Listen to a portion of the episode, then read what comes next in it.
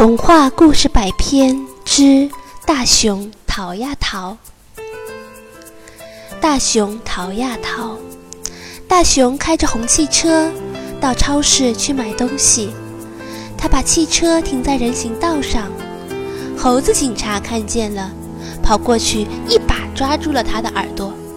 哇，这耳朵揪得好疼啊！你要把我抓到哪里？大熊用力一甩，甩掉了猴子警察。这时，正巧有一辆大卡车嘟嘟嘟地开来了，大熊呼的一下跳上了车。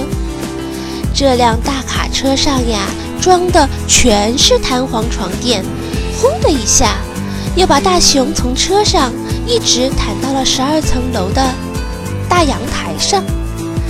大熊走上走出阳台一看，啊，原来这里是一家大衣商场。大熊马上把一件连帽大衣披在身上，哈哈，这下大熊看上去真像个阔太太呢。大熊一摇一摆地走十一楼的餐厅里，他在一张餐桌前坐下来，白鹅小姐马上端上香喷喷的饭菜，大熊一看，啊呜啊呜地大吃起来。吃完了饭，白鹅小姐请他付钱。大熊摇摇头，摆摆手，拔腿就跑。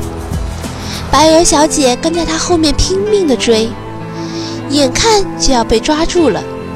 大熊灵机一动，骑在扶梯的扶手上，哗哗哗，一直在往下滑去。白鹅小姐也想骑在扶梯上去追大熊，可是她不敢从那么高的地方往下滑，只好算了。大熊在扶梯上转了十个圈子，哐啷一声，滑到了底楼，一下子冲出了玻璃大门。大门警卫鳄鱼先生立刻去抓大熊，大熊从地上一咕噜爬起来就跑。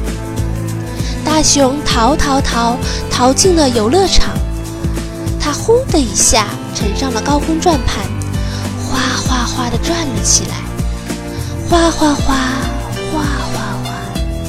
高空转盘把大熊转得头昏脑胀，咚！大熊从转盘上摔了下来。哈哈，我等了你好久了，这次看你往哪儿逃！猴子警察走过来，把大熊抓住了。